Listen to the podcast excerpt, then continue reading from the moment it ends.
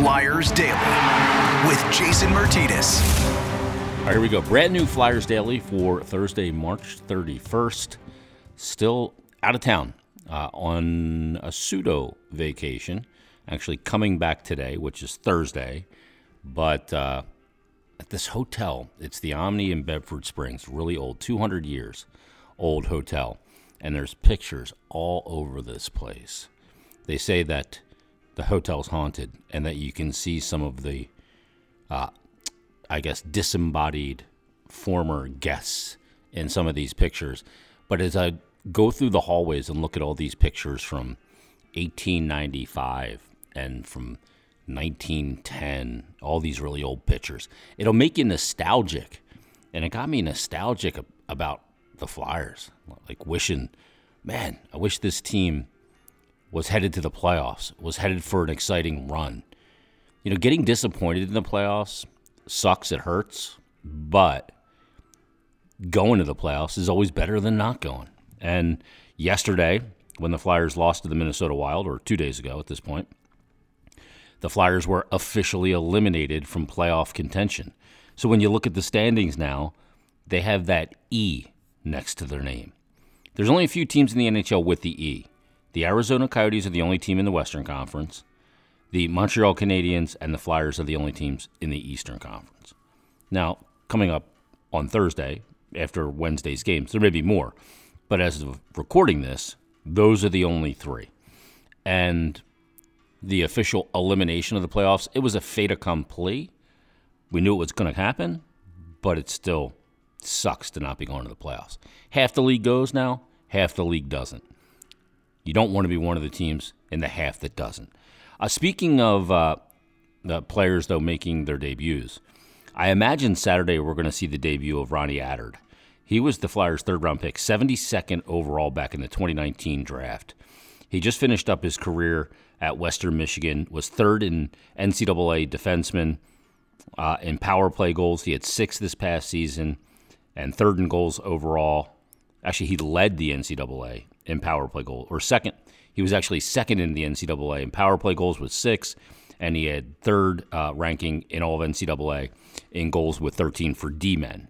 Big guy, six foot four, two hundred ten pound defenseman, thirty-six points this past season, led uh, his conference blue liners, and again, third among all N C double A defensemen in points this past season. Here's what Chuck Fletcher had to say about him. He said, "We're happy to have Ronnie sign with us after a great career with the Broncos.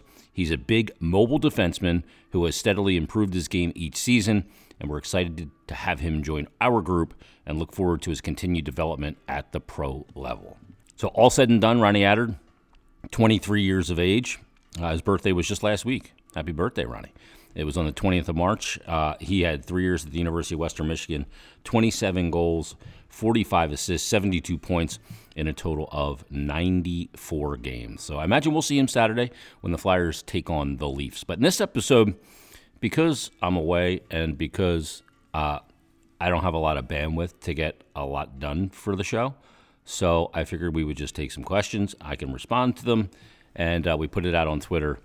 And uh, here's what we come up with for today. All right, first question comes from Joseph Casey. He says, with the recent play of T K, does this help him stay with the team?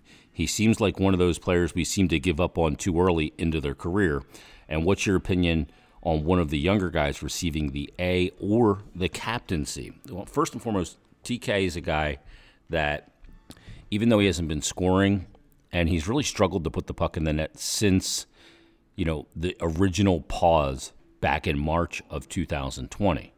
Came back for the bubble, didn't get, didn't put the puck in the net in those playoffs, struggled last year for good portions of the season to put the puck in the net. This year hasn't scored prolifically, but has been getting points pretty prolifically. So he's a guy that I agree with you. He could be one of those guys that you kind of kick yourself for if you get rid of him, uh, like guys like Patrick Sharp, guys like Uh, Justin Williams, and there's others throughout the history of the team that have done that. But I, I don't think anybody is untouchable, and he certainly is not. And when you have the amount of needs that the Flyers have, he is a piece that would have value because he's also under contract at a very acceptable number. Um, as far as my opinion on one of the younger guys receiving the A or the captaincy. I think it's unlikely a younger guy gets the captaincy, but I think I've talked about this on a previous episode. I think one of those guys in that younger core needs to have an A. I think all age groups need to be represented with letters. Provorov gets an A now at home. I'm not sure if they'll still go with the home road split uh, for the alternate captains, but I am in favor of a young player, perhaps like a Travis Konechny, having a letter. Now, he's a guy that wore a C at every other level prior to getting to the N H L, so it's not foreign to him. And Mike Yeo has kind of put it on some of the young players that with Claude Giroux gone, you got to pick up some of that slack, and you got to pick up some of that leadership slack. I think guys embrace that, and I think that he could be a guy that absolutely does embrace that. Um, Yarnballer Kevin says, shut Lawton down, don't like concussions. Is there enough with the young players, not currently on the roster full-time, to move forward without a big name? Potentially top six forwards, concerned with this many young guys and how development has been going. Uh, well, it, Lawton, I think they were surprised last week when he didn't pass his baseline and come back. Um, we'll see if he's able to come back, but I agree with you. I don't like concussions because it's not something that shows up on an X-ray, an M R I. It's not one of those things, and it's nothing to play around with. So while I'm totally against shutting Carter Hart down for a nagging injury, I'm not against shutting Scott Lawton down dealing with a head injury, especially when he didn't pass baseline last week. So there we will agree. Um, as far as young players not currently on the roster full-time to move forward without a big name, I still think you need a big name. You know, Chuck Fletcher, Danny Breyer both mentioned high-end talent. High-end talent is a big name. They need that going forward. It, can they get it this offseason? I don't know. If you don't get it this offseason, you got to get it the one after. It's gonna. It could come in several forms. It can be free agent signing. It can come via Uh, hockey trade, a package trade. So we'll see. I think that they need to do that. We'll see if they do do that. Uh, Instigators eight eight nine tweets in and says, rumored one is gone. Konechny, Provorov for Anaheim. Factored into future contract, projected return, et cetera. Which one would you part with with a gun to your head? Oh, God, this is an impossible question. You know, there's because there's different reasons to keep all of them, and there's different reasons to to part with all of them. Provorov is a guy that's on a contract that's very palatable. He has the reliability of availability, which he answers the bell. He's missed two games in his N H L career. He was asymptomatic COVID. Um, so he's got great value and could yield you a great return, uh, especially combined with another element. Sanheim is the guy that has really found his footing playing with Rasmus Ristolainen and provides you a great second pair, not great, but a solid second pair left side player. Problem is, is after next year, he's an unrestricted free agent and he will need to get paid. And then Travis Konechny, we just talked about him, is a guy I think you could end up kind of kicking yourself if you trade him and go somewhere else and has tremendous success. So all of those things considered, I'll say Sanheim, because he has U F A status coming up after next season. Uh, Fletch F. Fletch tweets in and he says, the question that is always asked is his question, what's up with Sam Morin? Well, Sam hasn't played this entire year. He had that procedure done at the beginning of the season. I don't know this officially, but I doubt we see Sam Morin in the N H L again. It's unfortunate. He's just had so many injuries, and for a big guy, it takes so much out of his game. So I would doubt that we see him, but don't rule it out because he's a guy that's worked incredibly hard to get back on a number of occasions. Uh, Bobby Boy thirty-one thirty-three tweets in. He says, hey, Jason, I'm wondering how hard it would be to move J V R's contract and what type of market are the Flyers going to be in, and how hard would it be for the Flyers to get a guy like Johnny Hockey? Is there any word on Fedotov? Um, so let's stay with J V R first and foremost. I, I think the most likely path is going to be to buy him out. I don't think that you want to give up pieces, more trade assets, draft pick assets to move a contract. You want to pile picks, especially with the twenty twenty-three draft coming. So I think that that part is unlikely. Uh, as far as getting a guy like Johnny Gaudreau, if they end up buying out or finding a way to get rid of the one year left on J V R's contract with seven million dollars cap hit left on it, then yeah, you could be in the mix for Johnny Gaudreau. I don't know that he wants to come back and play in his hometown at this point in his career. I don't know that. There's a lot of assumptions that get made in pro sports with guys wanting to play where they grew up, and I just don't see that as the case very often. John Tavares bucked it. He went to Toronto. He wanted to be a Leaf. Does Johnny Hockey have that same feeling about the Flyers at this point in his career? Mike Trout, who's from Millville, New Jersey, did not when it came to his contract being up with the Anaheim Angels. He re-signed there. That said, Anaheim is different than Calgary from a lifestyle standpoint. Uh, as far as Fedotov goes, I think this is a big question mark we just don't know the answer to right now, Rob, because you look at Fedotov and the numbers are eye-popping. What he's done, obviously, in the Olympics, he was very good. And he's not a young man. He's twenty-five years old. Uh, but also what he's done in the K H L playoffs, his numbers are off the charts. There would be an adjustment period coming to the smaller ice and coming over from Uh, Russia to here, but are they bringing Russian players over right now, considering what's going on in the world? That's the part, the variable we don't know about. Is the U S going to grant a Russian player who hasn't been here the ability to come over and get a work visa? These are all parts of the equation that we don't know the answer to. I, I asked Chuck Fletcher about it a little while ago, and he wasn't sure. They don't know how this is going to play out just yet. So banking on Fedotov coming over, I think, is not something that they can do, at least not with the information they have at this point. Uh, Chris tweets in, he says, Provorov has seemed to steady the ship as far as his game is concerned. He's been playing more reasonable minutes, twenty-three-ish a game, and mostly removed from the power play. Has he been overused by the team and on his and overtrained, uh, resulting in lesser play? Could less be more with him? I don't think so, because we saw when he played with Matt Niskanen, he was playing upwards of twenty-five minutes a night, and it wasn't a problem. Maybe without having that veteran, true, bona fide right-hand, right-shot defenseman on a, on that top pair with him, then maybe that is the case, because you're right, his game has steadied. So I'm not ready to go all in and say he's been overused, because it worked with Niskanen, but hasn't worked at those minute rates since Niskanen has left. So that's part of the equation.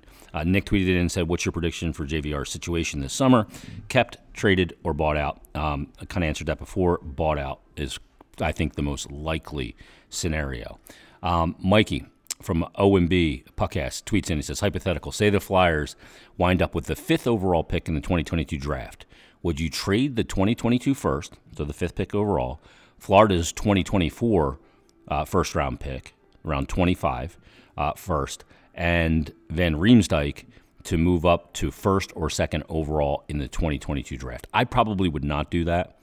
I like Shane Wright, but I think you can get a good player at five. So I don't, I don't do that. I don't want to give up extra draft capital that I can include in another move, maybe in a hockey trade, to acquire, quote, high-end talent.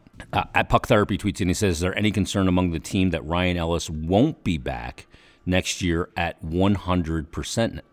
Having missed as much time as he has and being over the age of thirty, without a resolution to his current issue, it seems ambitious to assume he'll be back to one hundred percent for game one. No, I totally agree.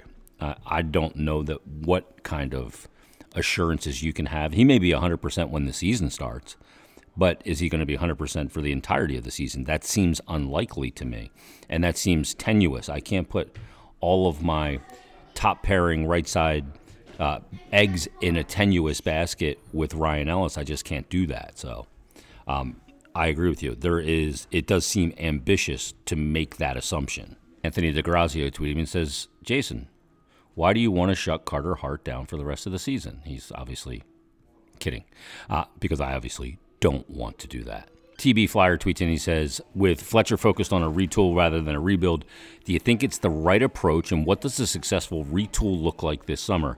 They need quite a bit more than just a healthy Couturier and Ellis and returning to top form. Well, I mean, the thing that we keep talking about is high-end talent. That's what they need to grab. They need to find a high-end player that slots the team correctly. Plus, you're going to need help in, in the bottom six. You're going to need help Uh, on that blue line. You're going to need another goaltender because Carter Hart's not going to play eighty-two games.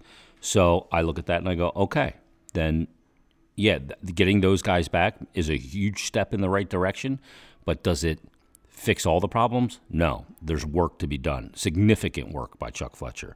Can he accomplish it this offseason? It- it's going to be difficult. But that's the task. That's what if that's the route they want to go, then that's the task, and they got to find a way to get it done. Salkin Steven tweets in and says, "Is Mike Yeo definitely out of the running for the next head coach?" Basically to have the interim tag removed. And he said, at this point, would he even want the job? Any clues as to who they would be looking to hire?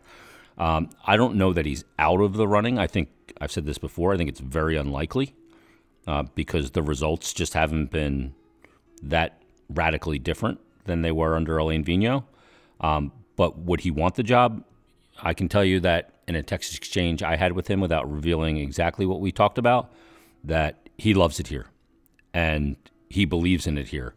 So, yeah, he would want the job. And there's only thirty-two of those jobs. And he wants to be a head coach, absolutely. Uh, a Hatcher seventy-eight tweets in and says, of the former Flyers still playing in the N H L, who would you like to see back with the team the most? Oh, my God, that is such a hard question. I don't know who. I'm trying to think of the guys out there that are former Flyers that are around the league that I would absolutely want back. I mean, you can look at Braden Shen. You can look at Jeff Carter, still kicking around, just signed a new contract with the Pittsburgh Penguins. There's guys around. I- I'm going to have to table that one for another episode, but uh, there's some guys out there, obviously. I mean, Carter would be intriguing. He'd be a good third-line centerman at this point in his career. Uh, so I'll have to table that and do a little bit more research before I can answer that. All right, last one comes from Dudge thirty-six. He says, in an aggressive retool, is that the answer here? Will Coots and Ellis one hundred percent uh, and an elite forward or two be what really propels the Flyers into a deep playoff run in twenty-two twenty-three? He said, maybe. Sadly, it's time to do a proper rebuild. Painful as it may be, the plan as is seems to be sustained mediocrity. Again, I'll say it for the thousandth time.